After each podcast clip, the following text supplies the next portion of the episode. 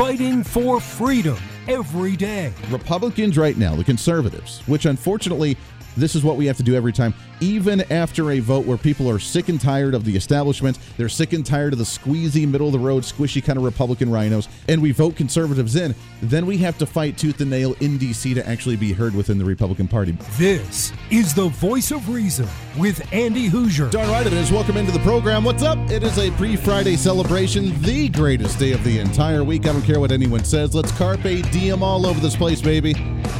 And boy, do we have a lot to talk about today. Welcome in. It is The Voice of Reason. I am Andy Hoosier, broadcasting live out of the heart of the nation here in Wichita, Kansas, on our flagship radio station. We are all over the country, radio, TV, live streaming, podcasting on multiple places, multiple stations all over. Thanks for hanging out, your millennial general reporting for duty like we do every single day. Boy, do we have a lot to talk about today. I did not know that Joe Biden took as many steroids as he did today. And on a semi-regular basis, maybe now at least. He's got to get his name out there again. I mean, he's trying to keep his poll ratings up to at least where they're at, which are still the low 40s, but he's still got to keep them up there, right? He was on the campaign trail today going to Philly and talking about how much of a connection he has to Philadelphia today as he officially released his federal budget proposal for 2024. And boy, did he make a fool of himself. He spoke for, hold on, I have the entire audio right here. We're not going to play all of it, for God's sake, but 53 minutes, man. Outside of the State of the Union, I did not know he could speak for a total of 53 minutes, although much of it was really telling stories about his dad and mumbling. It was horrible. If anybody was there, they would have fallen asleep, and they probably did. The whole 10 people, by the way, that were there, if you listen to the audio of the speech, according to CNBC, now I get it. The microphone's there. You don't always hear the crowd, but you had like 3 people that continue to hoot and holler. Everybody else, yay. 10 people were showing up, and he showed up at some plant there in Philadelphia. We'll get to that here in just a minute. Bottom of the hour, we have Mark Burrell. He is author of the book Rediscovering the American Covenant, Roadmap to Restore America. We'll talk about ways that we can restore America as we've gone down the road the last few days regarding ways to fight back on what Washington, D.C. is doing, trying to at least keep a little bit of our privacy, at least keep a little bit of our freedom, and actually fight back and push back on what even both Republicans and Democrats today are doing. I want to start here, though, because I don't quite grasp it. I was not even aware of it until yesterday. I was on another podcast program last night, which if you go to my personal private page on Facebook and find me at Andy Hoosier, you can friend me on there. I friend just about anybody as long as I have a couple mutual friends. If not, then at least send me a note and be like, I'm a listener, not some weird like bot on Facebook. But you can friend me, and I'm more than welcome to. I love having new friends on there because you're all my friends and family. Oh, isn't that cute? I didn't even know about this issue until yesterday, but apparently Donald Trump's been on the campaign trail and talking about freedom towns and how he wants to build these new towns and how we were going to pay more people to have kids and how we're going to bring family units together and how we're going to do all this, and we're going to use all this, you know, wasteland in California, all this open area, and we're just going to build all these new freedom towns, which is a little weird. Let's be honest, just a little bit strange. If that's what you want to do, then I guess cool, but that's a little weird to me. Then you have Elon Musk, according to the Wall Street Journal, building a Texas utopia where he wants to build a town for all of his workers at Tesla and the other companies that he has that are in the area. He wants to build an actual town to where they can, the workers, the employees for his companies, can just go and live there and then just work right there. Kind of weird. I don't know what to think about these. These are kind of like the whole 15-minute towns that are concerned that's going on in the Middle East, where they're building where you just live there and you don't have to go more than a 15-minute walk to go to work or to go to the grocery store or to do anything. It's all about convenience. It's about confining people, and then it's about just letting the rest of the earth just do its own thing. And it's been kind of a popular trend over the last year or two, at least on social media, especially TikTok, that they're trying to ban conveniently right now, where they're talking about making these things happen. Now, is that really what we've come to in society? It's just a town of convenience? We already have convenience, at least I think. Now, I live about a half hour away from the radio studio, right? About 30 to 40 minutes. And I enjoy it. I get to like pump myself up for the day, what I'm going to do. I'm going to get this done. Here's the outline of my day. It's going to be awesome. It's going to be great. You're going to do a good job today. Yeah. You got to get yourself pumped up throughout the day. Then on the way home, I'm like, man, that was an awesome day, or man, that was rough, but we got this. And then you calm yourself down by the time you get home. You don't have any stress from work. You can actually enjoy the family. You've already kind of worked out your issues. You've played some really heavy, angry music to like relieve all that pent-up stress and frustration. And you feel wonderful 40 to 45 minutes later when you pull in the driveway and you're like, hey, family, how's it going? I love that. I love it. I love my drive. I've always been a guy that wants to do road trips. Just get in the car and just go and disappear and drive. I absolutely love it. These little towns, man, these utopias. I don't know what Donald Trump's thinking with doing these freedom towns. To me, that doesn't make any sense. And using, by the way, eminent domain to consume the land for federal land to build towns on it to put people in sounds a little not very conservative or Republican. But at the same time, you have to remember Donald Trump is not a conservative. He's a populist, and he sees a real estate opportunity to where he's just throwing things out there, I think, personally, trying to generate some activity and some conversation around his campaign that has not gained as much momentum as the way he did when he kicked off his run in 2016. So with all that being said, I find that very strange that now we're just having multiple people out there talking about trying to build little utopian towns to have their own clique of people want to go and hang out at. And I don't know that I'm okay with that. We don't like segregation from the other side. We criticize them doing black-onlys in certain dorm rooms at college and all this resegregation that we're seeing from the other side of the aisle ideologically. Even though I think the other side's complete mad, I don't know that I would want to segregate myself away, because then we would, remember, when you don't understand them, then you want to fear them. When you fear them, then you hate them. When you hate them, you want to attack them. And we're not going to go down that road long-term in society, generations from now. Just my observation to kick off the program here on a Thursday. Welcome into it. What's trending today? I would be curious to see if people agree or disagree with on me on that, which you can email me, HoosierMediaNetwork@gmail.com, and you can let me know. That's an interesting concept, for sure.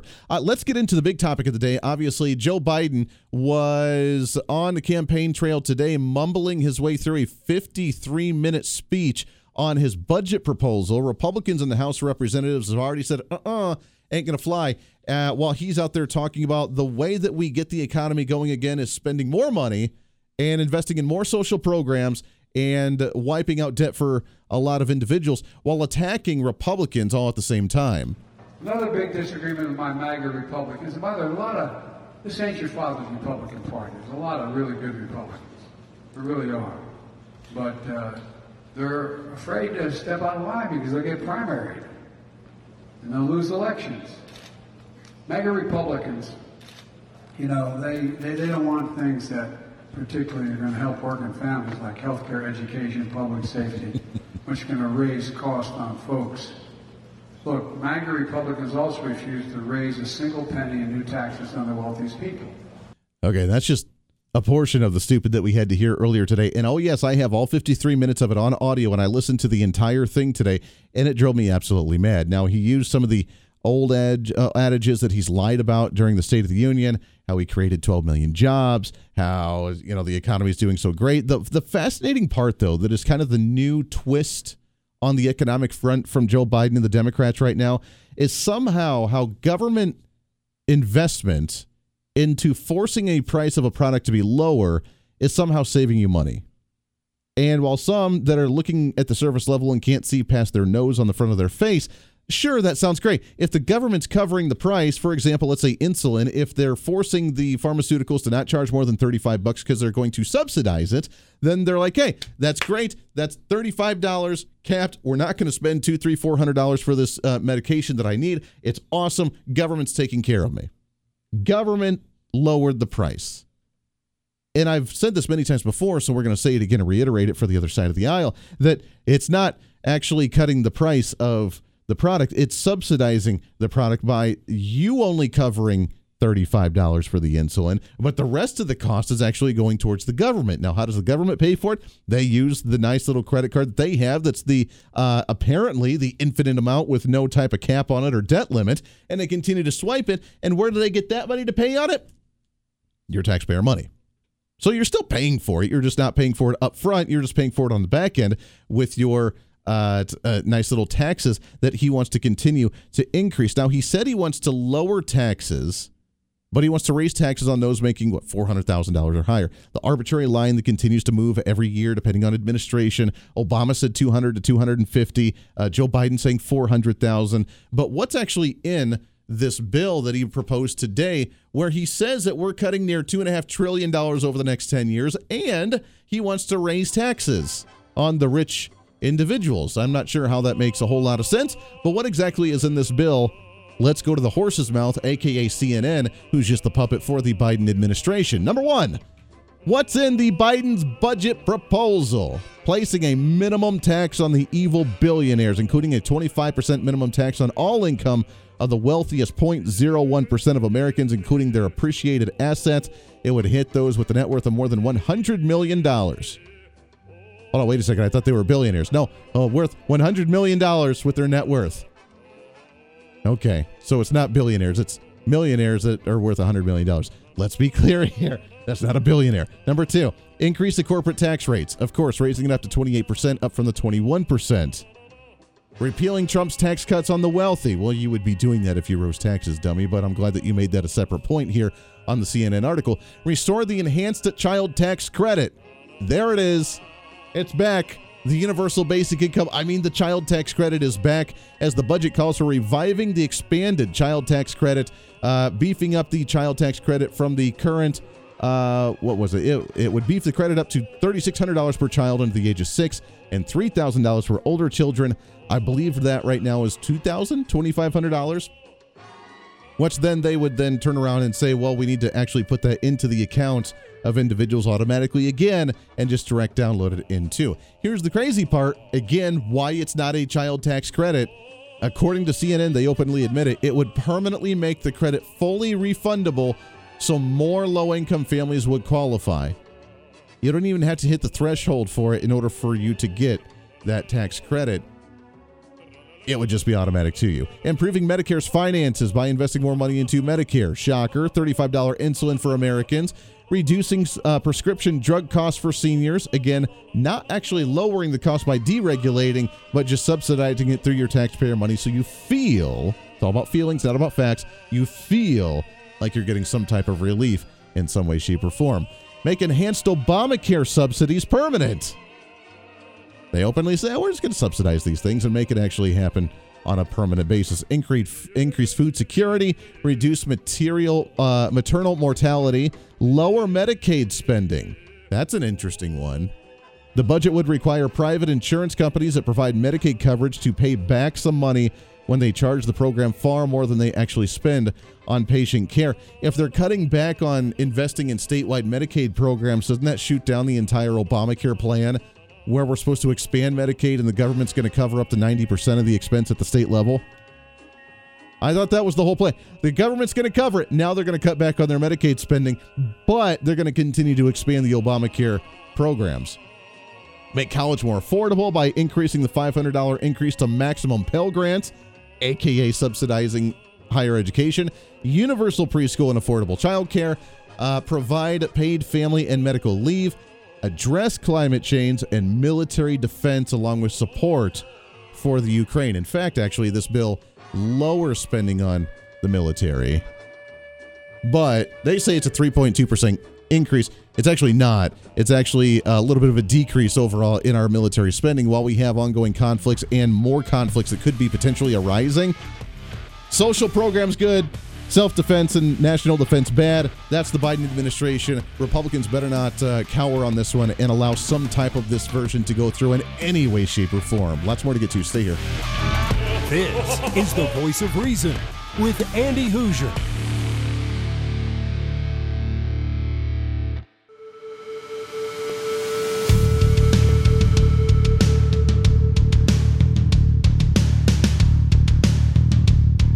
Fighting for freedom every day. This is The Voice of Reason with Andy Hooser.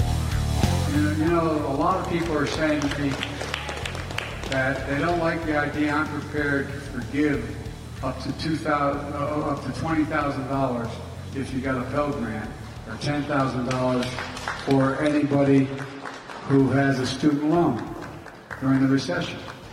Well, guess what? We pay the so-called PPP program we paid significant, I think it's $900 billion. Mm-hmm. I think, don't hold me to that number, but it's well over nine. On for anybody who had tough time with their business during the pandemic. So they could pay employees, they could do the, but guess what? You may remember, I was running for office at the time, and you all may remember that mm-hmm. I had a big fight with the former president, and maybe future president. Bless me, Father. Oh, my. Anyway, oh, no, my. All kidding aside. What is he talking about? And here's the deal. What happened was mm-hmm. the folks were really going after me for trying to, and by the way, mm-hmm. 90% of all the debt forgiveness mm-hmm.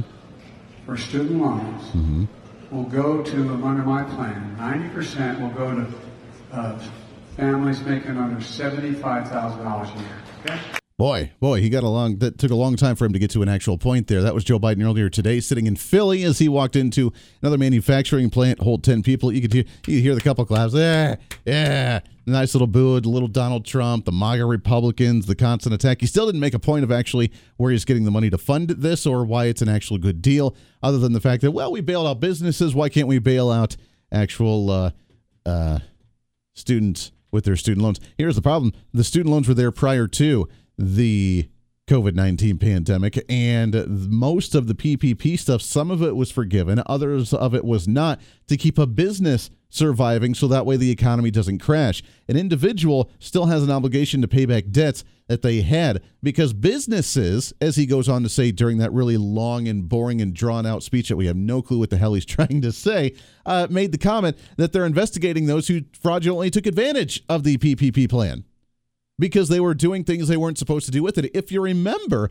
the PPP plan was for sanitary products, hand sanitizer, wipes, masks, and then it was to help cover payroll. It wasn't to pay off debt.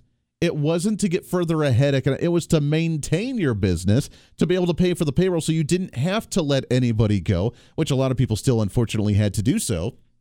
That's what it was for. Not to say, oh, hey, here's a whole bunch of money. Just do what you want with it. Go ahead and pay off a debt with it that you're obligated to pay, and we're just going to wipe it away, and these aren't the droids you're looking for, and just make it all go away. It's not what it was for. That's a little weird. So he's hyping this up. I don't know. I said this yesterday. I don't really know why presidents, governors try and do a budget proposal, because the power of the purse is not with them. They have nothing to do with it, and it's not a big deal. On most of the time when they get it and Congress gets it, they crumple it up, they throw it into the request bin in the corner of the office, and they say, thank you, we're going to do our own thing.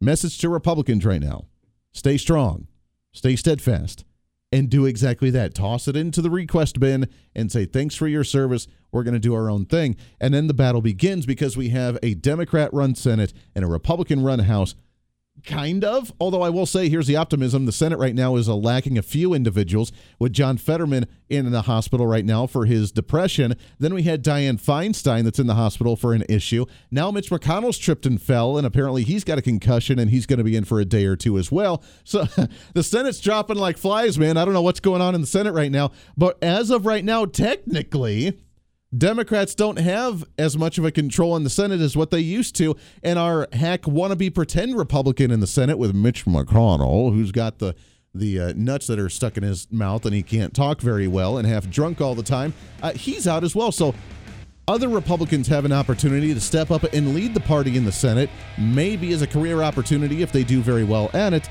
and we can actually put the Democrats in their place and stop some of this madness from actually happening. Mark Burrell on the show right after this. Stay here on The Voice of Reason. The Voice of Reason with Andy Hooser.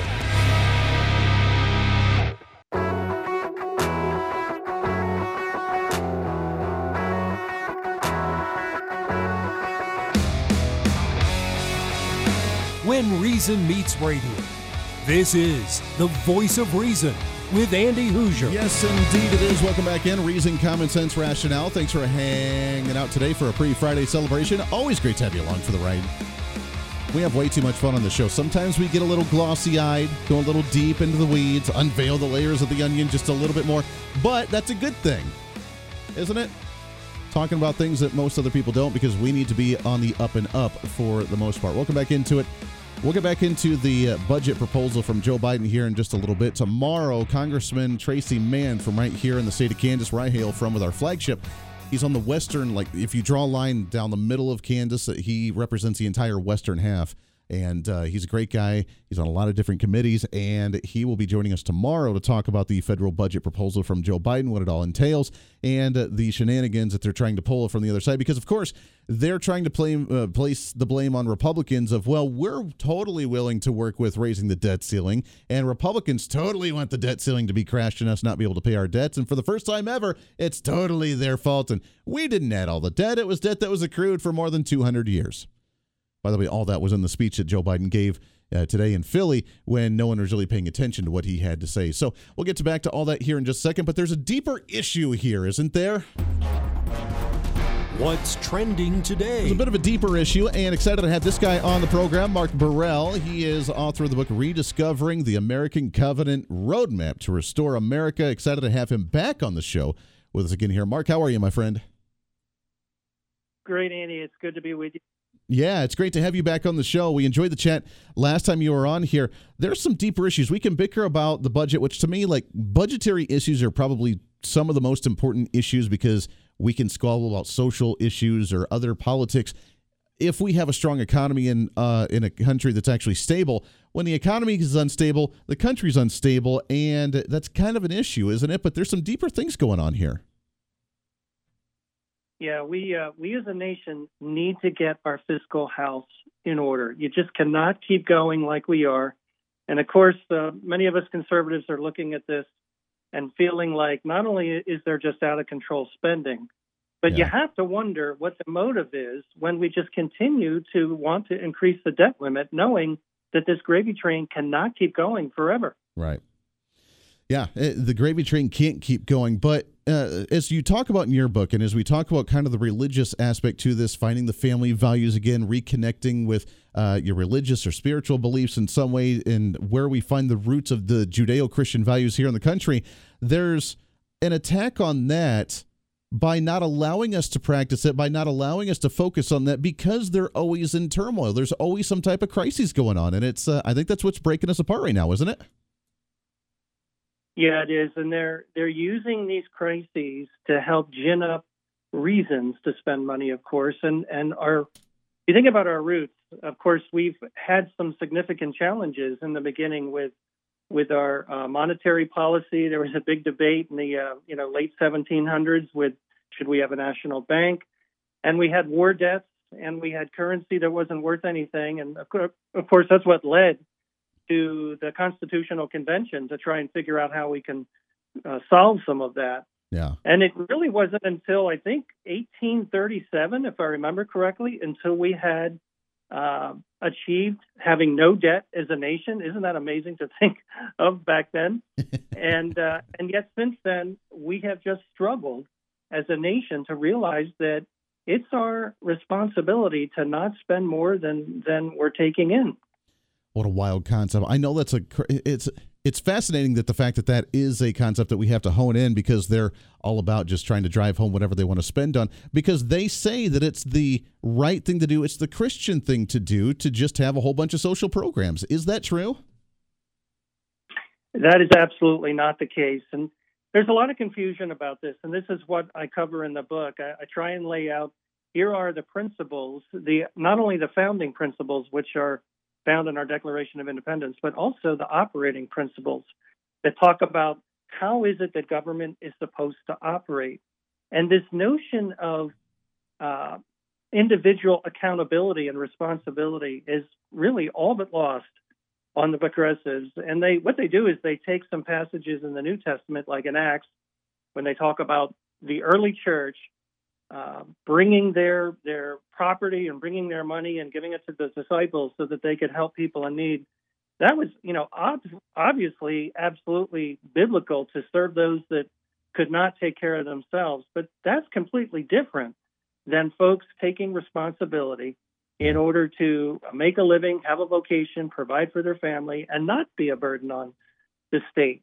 And so the other thing you have to remember back then is they were under Roman rule. And so it was a lot different than the way things are now.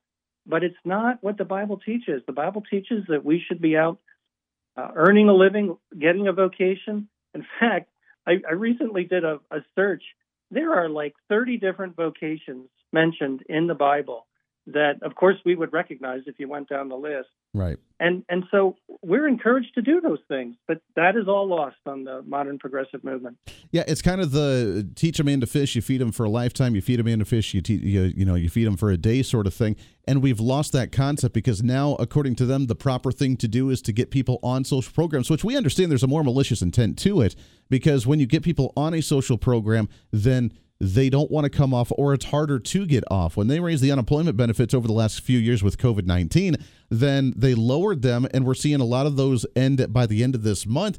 The media, people are losing their minds over the fact that they're not going to get as many of the SNAP benefits or unemployment benefits, or you actually have to qualify by applying to go and actually try to get a job in order to continue to remain on unemployment. The media is having a heyday with all this.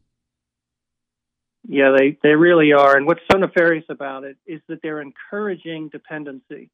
Yeah. And from a Judeo-Christian standpoint, we're not only to have individual responsibility to take care of ourselves, it's what gives us a fulfilling life. And so when they do that, when the progressives try and continue to encourage this dependency on social programs and the government to take care of all their needs, they're robbing people of being able to pursue their God-given talents and their passions, not only to be able to take care of themselves, they don't need the government's help, but also to find things they're passionate about and to go on and benefit society from some of the wonderful innovations that we have, or creating services that help take society to the next level in terms of their standard of living. There's so many aspects of this that are just not biblical. And yep. Yeah, Christians have to get engaged, and this is the intent of my book, is to try and help Christians understand, and really all Americans, that we have a citizenship duty. And part of that is to rein in government, especially the out-of-control spending. Amen to that. We're talking with Mark Burrell, author of the book Rediscovering the American Covenant, Roadmap to Restore America, which you can find online at DefendAmericanLiberty.com. Again, DefendAmericanLiberty.com. I read a set, and I think I asked you this last time when you were on the program, but I want to reiterate this because it's always stuck in my head for the years I've read this, that as size of government grows, then the belief in a higher power or religious views dwindle, because we no longer look for the higher power to solve the issues or to give us the answer to do it ourselves, or the strength to do it ourselves and figure out the solution ourselves, that instead we continue to look towards the government to do something for us. If it's a school shooting, government, get rid of the guns, do something. If there's an economic turmoil or high gas prices, president, do something. The gas prices are really high. We always look towards the government to solve our problems instead of figuring it out ourselves. Yeah, and what you're really poking at here is this wonderful concept of self-government. This is what God wants us to do. Not only to practice this in our family, our familial relationships, but we're supposed to form communities, and we're supposed to do that through a covenant. And this is the point that I make in the book, is that the title, Rediscovering the American Covenant, is about the Declaration of Independence, which I show from the Bible is how the founders actually applied biblical principles for founding a nation to the letter. And those same principles that they followed, which is to acknowledge God, to appeal to him for help, to commit, and then to declare. They're the same principles that we find in a marriage and in founding any local township or community. It's the same thing. Yeah. And this is a blessing to be able to do this. This is what the Bible gives us in order to be able to live in peace with our neighbor. And it's a tragedy when you think the progressives are taking away this idea that we can rise to the occasion, and instead are seeding this dependency that you mentioned that is not fulfilling and is going to create a greater burden on the government. And eventually we run out of money. Yeah, that is very true. We got just about a minute left here, Mark, as we got to let you go, and I appreciate your time. But I always make the argument here on the program that even those that may not be Christian or believe in the Bible in a certain way, or that don't use that as a reference tool, that we can still make the religious or traditional value arguments that we want to through the constitutional values, through conservative values, which my three pillars are life, liberty, and the private property. As long as you don't infringe upon those and you hold on to it and make it as a basis and a reference for yourself, that we're making those religious arguments for ourselves, but through a constitutional matter, because the way they wrote the Constitution was kind of one and the same, wasn't it? Yeah, in fact, the amazing thing about the American system of government is, while it's based on Judeo-Christian principles, you do not have to be a Christian to be a great American. You just have to agree to what you just said, which is found in the second paragraph of the Declaration, life, liberty, the pursuit of happiness, and recognizing that there's a law of nature and of nature's God was a direct reference to the moral law summarized by the Ten Commandments. You just have to agree that you're going to abide by that. You don't have to become a Christian. Yeah. Which is really amazing when you think about it. And that was the way they wanted it. That was the way they wanted it. They wanted to create it that way. So. Yeah, it allows everyone to go on their own faith journey. So it actually enables the evangelism that the modern church says is the reason why you can't get involved in civil government. And I address that in the book, too. Amen to that. I love it, Mark. We're out of time, my friend. Rediscovering the American Covenant, Roadmap to Restore America. Find it online, DefendAmericanLiberty.com. Mark, it's great to talk to you again, my friend. Great conversation. Let's get you back on again soon. Sounds good. Thanks, Andy. Hey, appreciate it as always. We'll take one more break here, wrap up, come back here, wrap up the show for a pre-Friday celebration. Stay here. The Voice of Reason with Andy Hooser.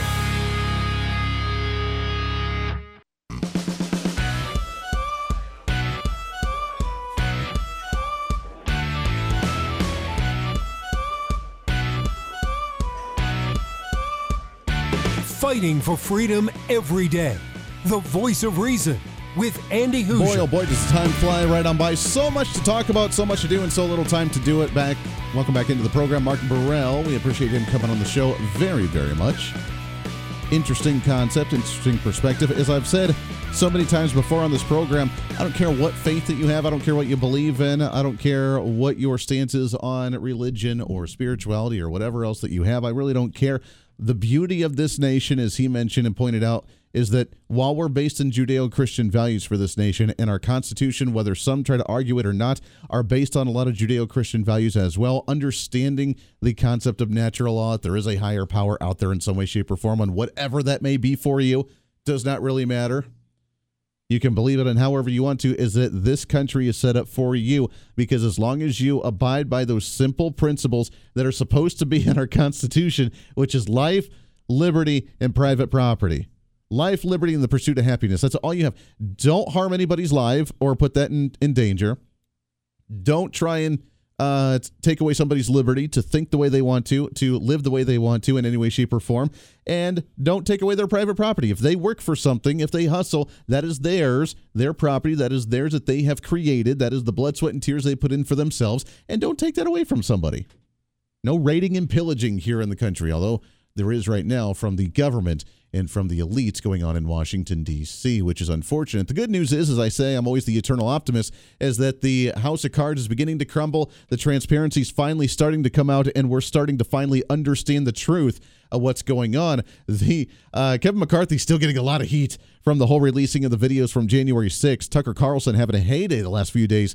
Apparently his ratings are up near 6 times higher than CNN, which is absolutely insane.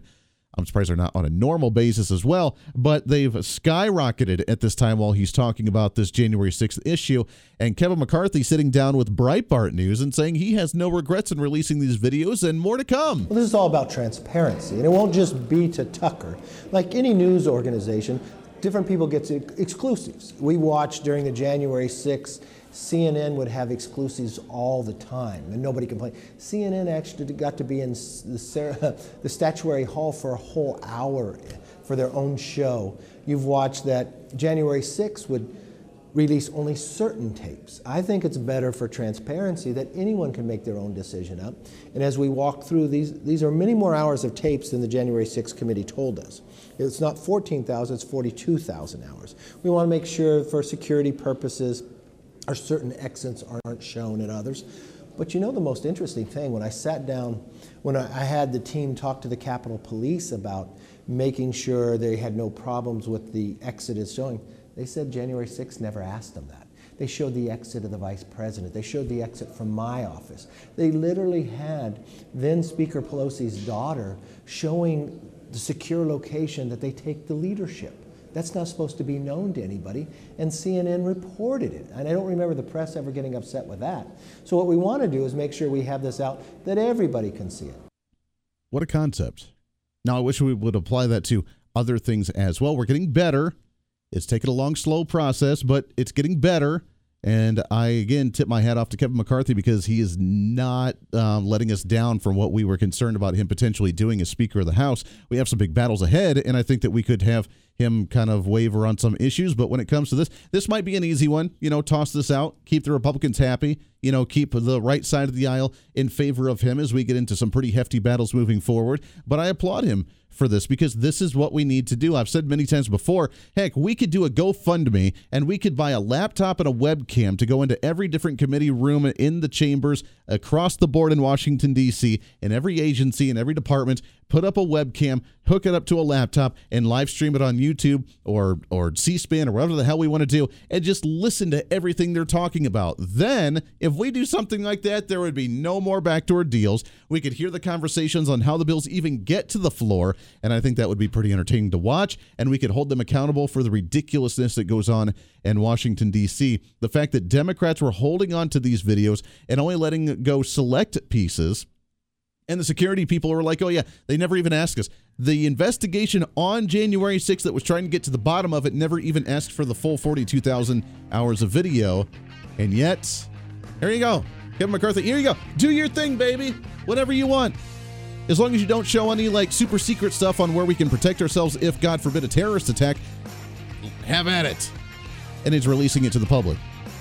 I know you're sick and tired of hearing about January 6th, but it's the tipping point between that and the COVID origin committees right now, and the investigation on Hunter Biden, and the investigation on Joe Biden, and the investigation on Hillary Clinton, and the investigation on everything the Democrats are doing right now, the cards are beginning to fall, and the truth is starting to come out, and I'm kind of happy about that. That does it for us today. Podcast up in a bit. Back at it tomorrow for a Friday to wrap up the week. We got a big one lined up. Until then, be your own voice of reason. This is The Voice of Reason. I'm Andy Hoosier. We'll see you on the radio tomorrow. See ya.